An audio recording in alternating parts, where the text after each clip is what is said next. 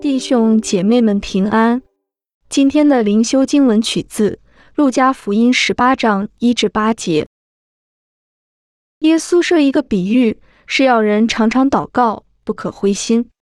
说某城里有一个官，不惧怕神，也不尊重世人。那城里有个寡妇，常到他那里说：“我有一个对头，求你给我伸冤。”他多日不准，后来心里说：“我虽不惧怕神，也不尊重世人，只因这寡妇烦扰我，我就给她伸冤吧，免得她常来缠磨我。”主说：“你们听着不义之官所说的话。神的选民昼夜呼吁他，他纵然为他们忍了多时，岂不终久给他们伸冤吗？我告诉你们，要快快的给他们伸冤了。然而人子来的时候。”遇的现世上有信的吗？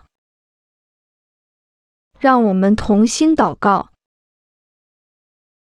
主耶稣，求你教导我们祷告。Amen。神必赐予你一切所需的。